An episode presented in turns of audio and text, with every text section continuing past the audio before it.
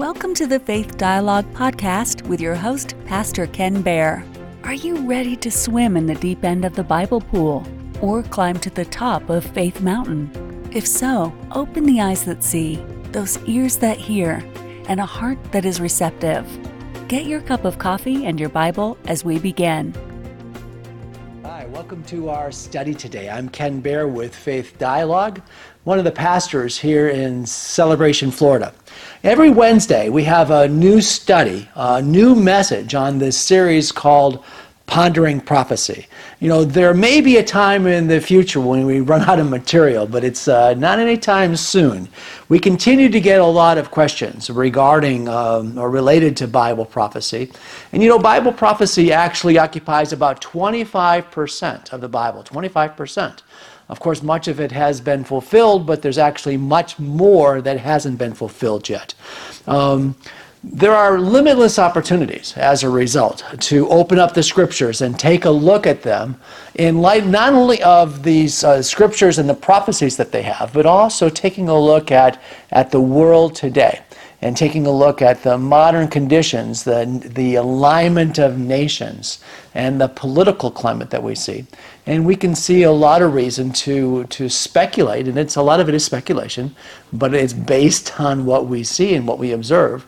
We can speculate that much of the prophecies that, uh, that refer to the second coming of Jesus Christ, of the Great Tribulation, of the rise of the Antichrist, all of those things are very near, even at the door. Now, today, we are talking specifically about prophecies pertaining to Israel.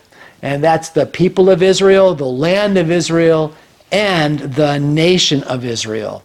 Uh, the title of our message today is The Coming Invasion of Israel. And while this title may sound a little provocative, I can tell you that it's also true. Israel will be invaded in the latter days. We know this to be true, for it's clearly stated in prophecy. Uh, we know why it will why it will happen. We know the parties that will be involved, the aggressor nations, and we know what nations will be allied together against Israel, and we also know the ultimate outcome. So one of the things we don't know exactly is when this will happen. Uh, we do know that it will happen in the latter days. Our scripture today will be focused on the Old Testament prophet uh, Ezekiel, and specifically his prophecies regarding Israel in these latter days. Now, Ezekiel's call to be a prophet came at a, a very crucial point in the history of Israel. The city of Jerusalem was being threatened by the Babylonians. The city of Babylon, Babylon was the dominant military power at the time, and the Babylonian king, Nebuchadnezzar II, had formed an alliance with the Medes, and with the help of the Medes, had conquered the Assyrians and their capital, Nineveh, in 612 BC. Shortly thereafter, uh, combined, they destroyed much of the Egyptian army and became the de facto ruler of much of the, of the Near East. Nebuchadnezzar then conquered the kingdom of, of Judah. And Ezekiel, a Hebrew prophet, was taken captive and exiled back in Babylon. Now, God gave Ezekiel a very important prophecy, a prophetic vision concerning the future of the nation of Israel.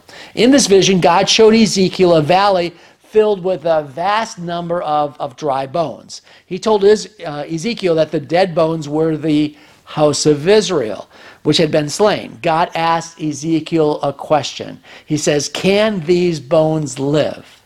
And then God answers his own question uh, a few uh, verses later in chapter 37, verse 12. This is what the scripture says. It says, Thus says the Lord God, Behold, O my people, I will open up your graves and cause you to come up from your graves and bring you into the land of Israel.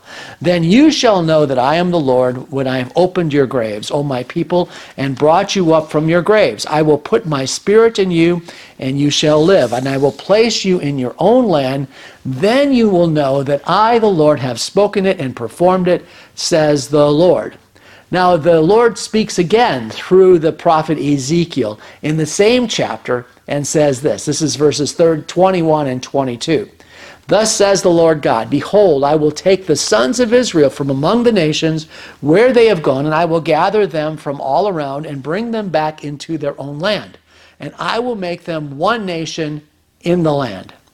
You know, this prophecy is much more than the Jews returning to their homeland after this brief exile, lasts about 67 years, um, in, uh, in the land of Babylon.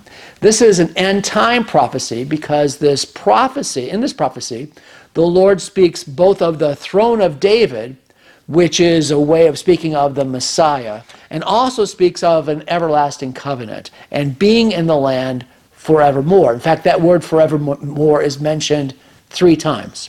Verse 25 of that same chapter 27 says this The Lord says, Then they shall dwell in the land that I have given to Jacob my servant, where your fathers dwelt, and they shall dwell there, they, their children, and their children's children forever.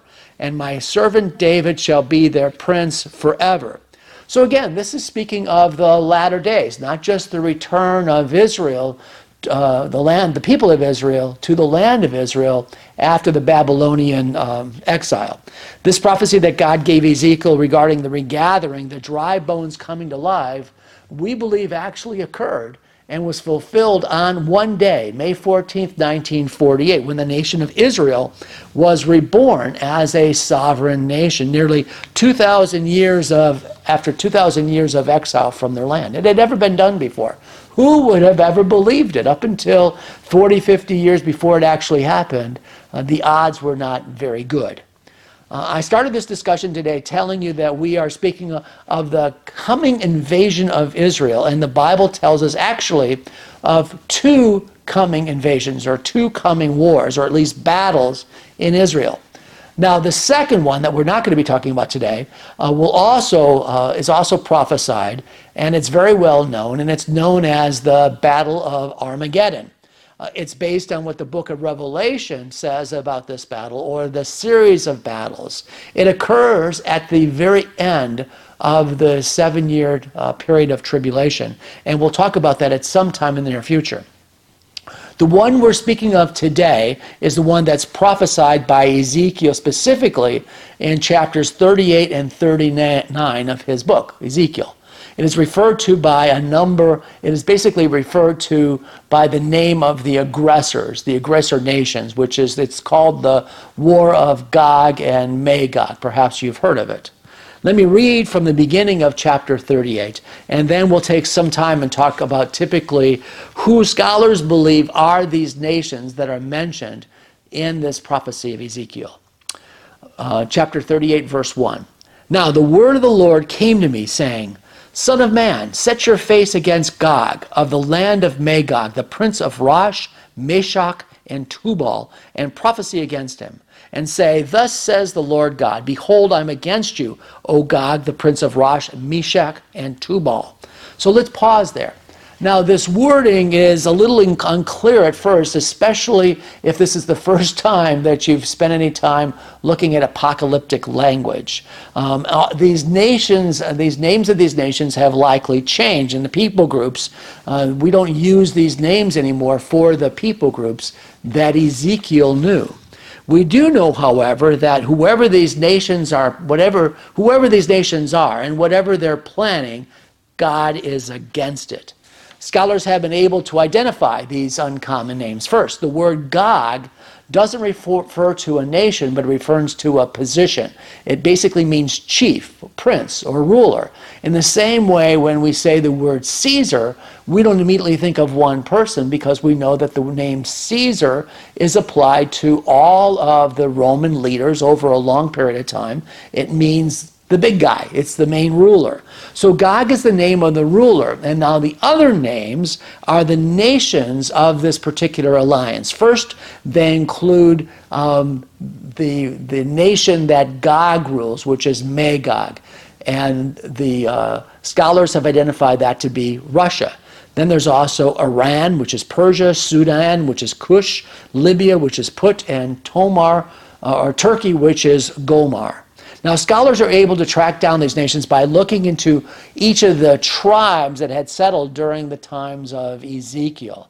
Ezekiel 38:15 also says that Gog would come from the far north. And if you look at a map and you draw a line directly north from Israel, and specifically Jerusalem going straight north, you run smack dab into, into Russia. We don't know exactly when this war that is described by Ezekiel will take place, but we know that it has not yet happened. And um, it's my guess, and it's just an educated guess, that it will happen towards the beginning of what we know as the tribulation. And we'll see that why that is in, in just a moment. So let's read a little bit more about this prophecy. We'll start at verse 4. God says, I will turn you around, put hooks into your jaws, and lead you out with all your army, your horses and your horsemen, all splendidly clothed, a great company with bucklers and shields, all of them handling swords. Persia, Ethiopia, Libya are with them, and all of them with shield and helmet. Gomer and all its troops, the house of Togarmah from the far north and all its troops. Many people are with you. Prepare yourself and be ready, you and all your companies that are gathered about you, and be a guard for them. After many days you will be visited. In the latter years, uh, you will come into the land of those bought back with the sword and gathered from many people on the mountains of Israel, which had long been desolate. They were brought out of the nations, and now all of them dwell safely. You will ascend, coming like a storm, covering the land like a cloud, you and all your troops and many peoples with you. You know, it's really interesting. As you read through this, you see that God is being very specific about the timeline, the time period. This is the, the latter days, and these nations, these the people of Israel come from many, many nations. It's, not just Babylon; they're coming from many nations. So let me summarize, give you kind of a of a Cliff Notes. I used to love Cliff Notes. I don't know if you did, but when I was in school, I loved Cliff Notes. Cliff Notes was an easy way to spend a half hour and understand a lot more from the Cliff Notes than I would by spending hours in the actual uh, material. Um, so let me give you a Cliff Notes version of what we just read. This alliance of nations, including Russia, Turkey, Iran, Sudan, decides to come against Israel. They decide to come and take a spoil. The prophecy says that it's in the latter years when Israel has been gathered, when the land is no longer desolate, and where the people are dwelling in safely. And these nations at that time come against Israel. Now, while there are nations today that have pledged to defend Israel, kind of having a mutual defense pact, in this war we see that Israel is on its own. Notice in the next verses there are some nations that object object to these nations coming in to take a spoil to be able to attack Israel, uh, but nobody really lifts a hand, they just verbally object. Verse 13 it says, Sheba Dedan and the merchants of Tarshish and all their young lions will say to you, Have you come to take plunder? Have you gathered your army to take booty, to carry away silver and gold, to take away livestock and goods, to take a great plunder? Now, these nations, Sheba and Dedan, are referenced in the Bible. These are the names of the great grandsons of Noah. And for centuries, people known as Sheba and Dedan were a wandering people. They migrated back and forth through the uh, desert areas of Arabia. Scholars identify Sheba and Dedan as the area of today's Saudi Arabia, likely including other countries in the Arabian Peninsula, including the UAE.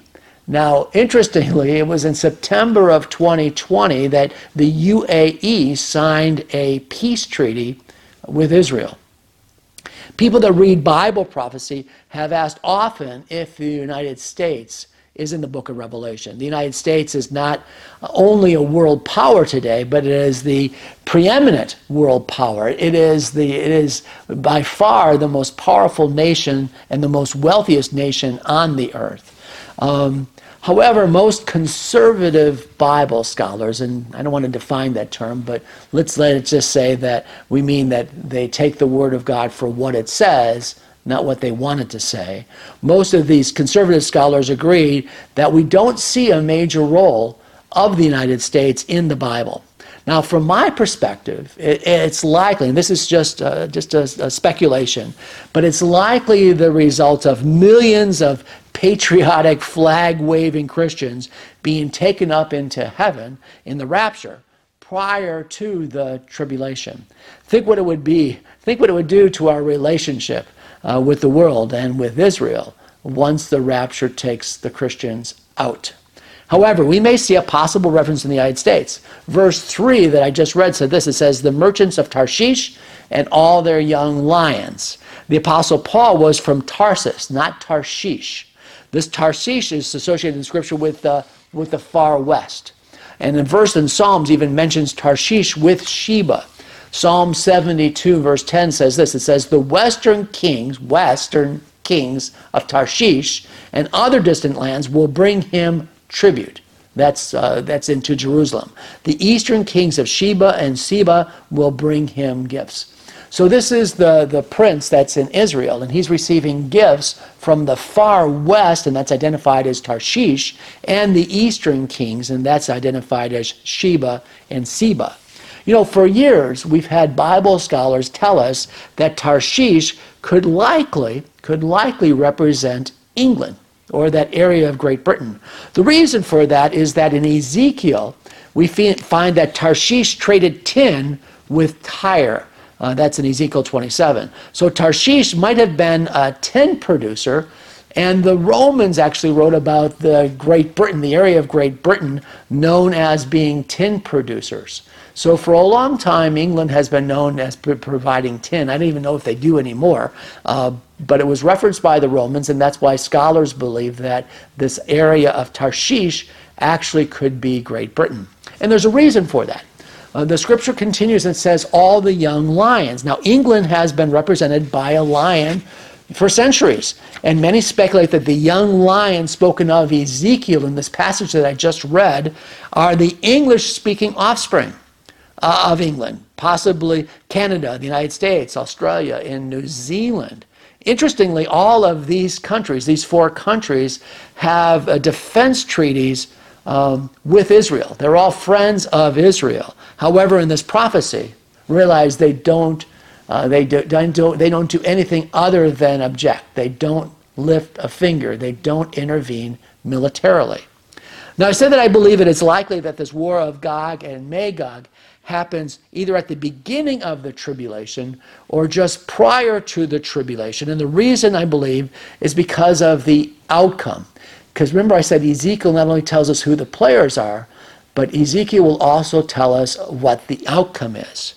Chapter 39, the very next chapter, verse 1 says this Behold, I'm against you, O Gog, the prince of Rosh, Meshech, and Tubal, and I will turn you around and lead you on, bringing you up from the far north and bring you against the mountains of Israel.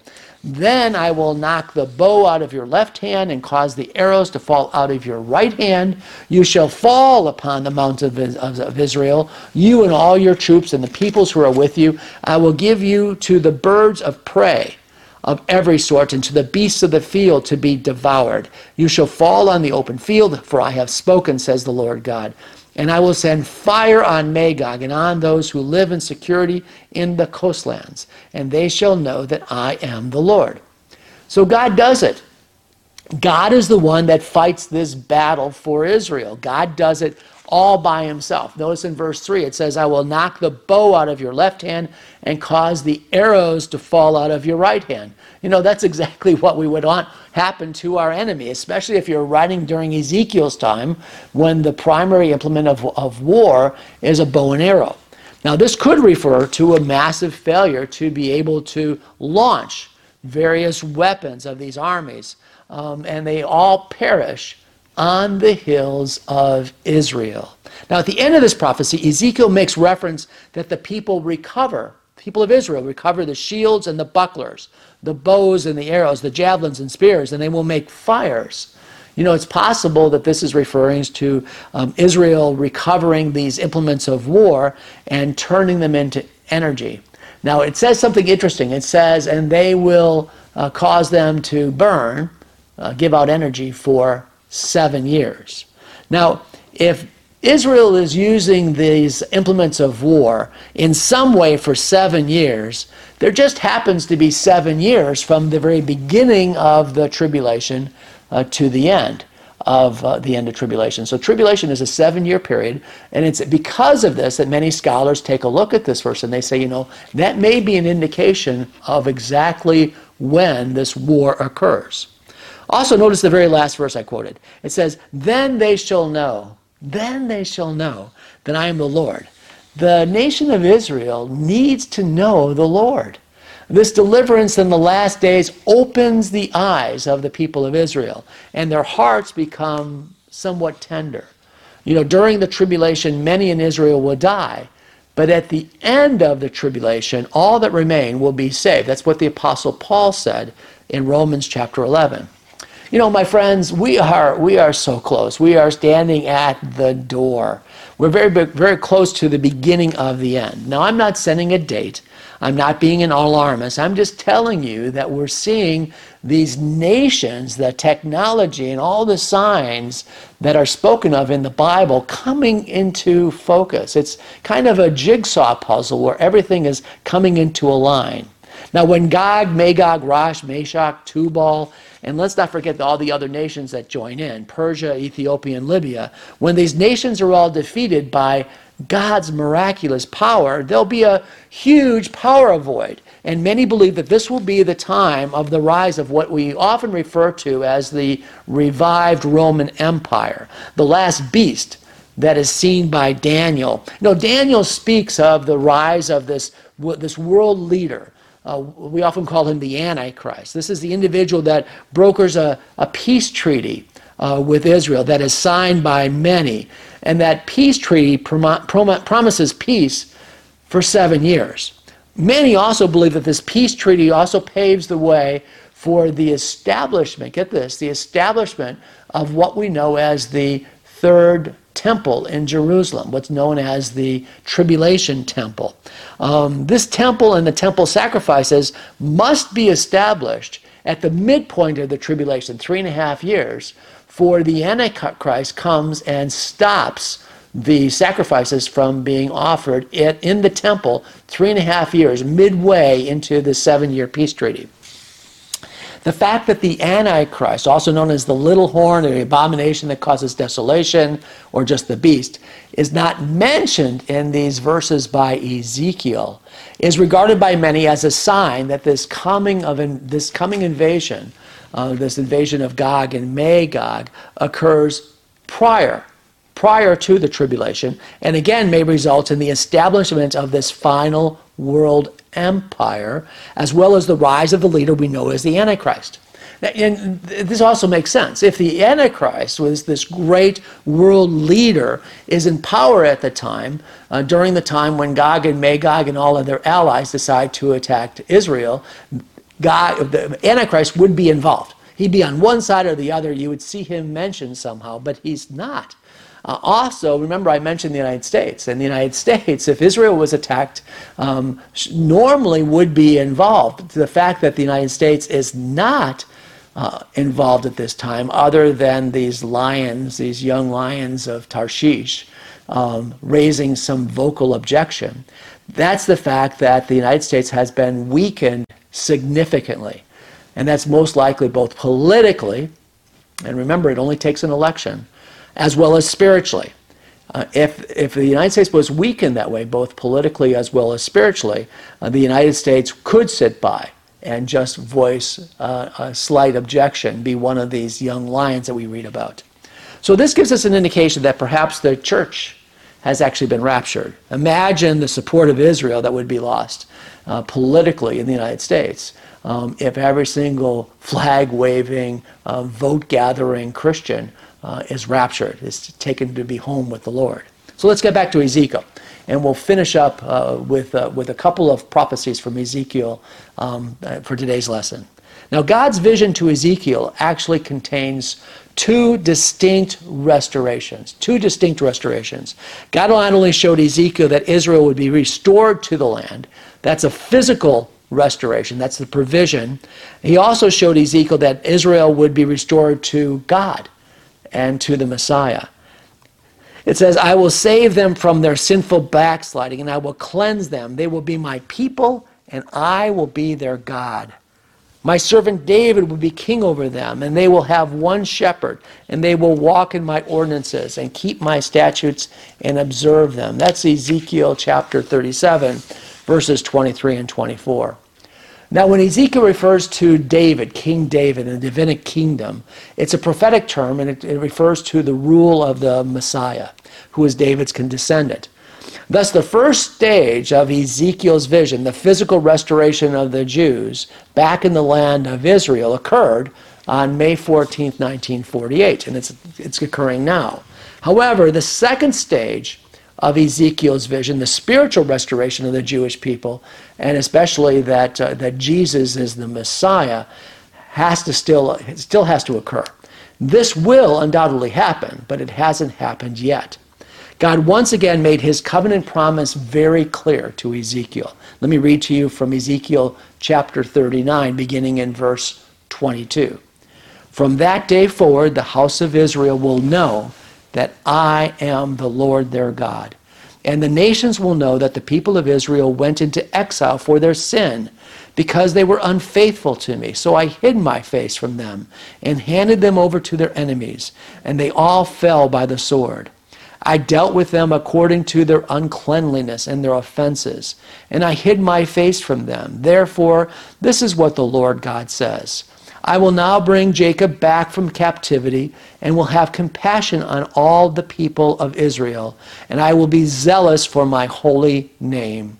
They will forget their shame and all their unfaithfulness they showed toward me when they lived in safety in their land with no one to make them afraid.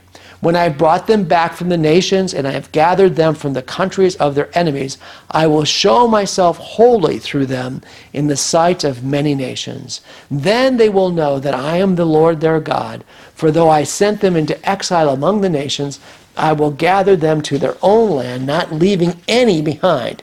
I will no longer hide my face from them, for I will pour out my spirit on the house of Israel, declares the Lord God. So we see that Israel will be, will be restored to God. You know, although God has brought the Jewish people back into their land, the Jewish people have not yet come back to God. Uh, today's um, uh, pollsters tell us that 78% of Israel is Jewish. However, in the 2018 Israel Central Bureau of Statistics, 43% of the Jews, almost half of the Jews represented in their survey, identified themselves as, as Hiloni. Now, a Hiloni Jew means that they are secular. They're not religious Jews, they're secular Jews. And that's 43.2%, almost half.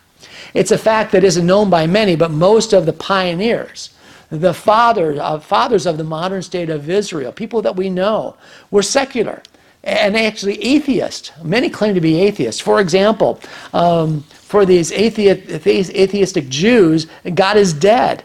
And the Holy Land actually became a homeland. All of the traditional holidays actually became national holidays in Israel. Jerusalem stopped being the heavenly city and became the very earthly capital of their nation. And some of these leaders you know, and you know them by name. Moshe Dayan, for example, the great Israel military leader and politician, was a Jewish atheist. David Ben Gurion, the, the, the, the, number one leader of Israel, the first prime minister of Israel that announced the, the, the establishment of the state of Israel, was an atheist. Yitzhak Rabin, uh, one of the names we know also from history, um, recent history, one of the military leaders and great military heroes, and the fifth prime minister of the state of Israel, also was an atheist.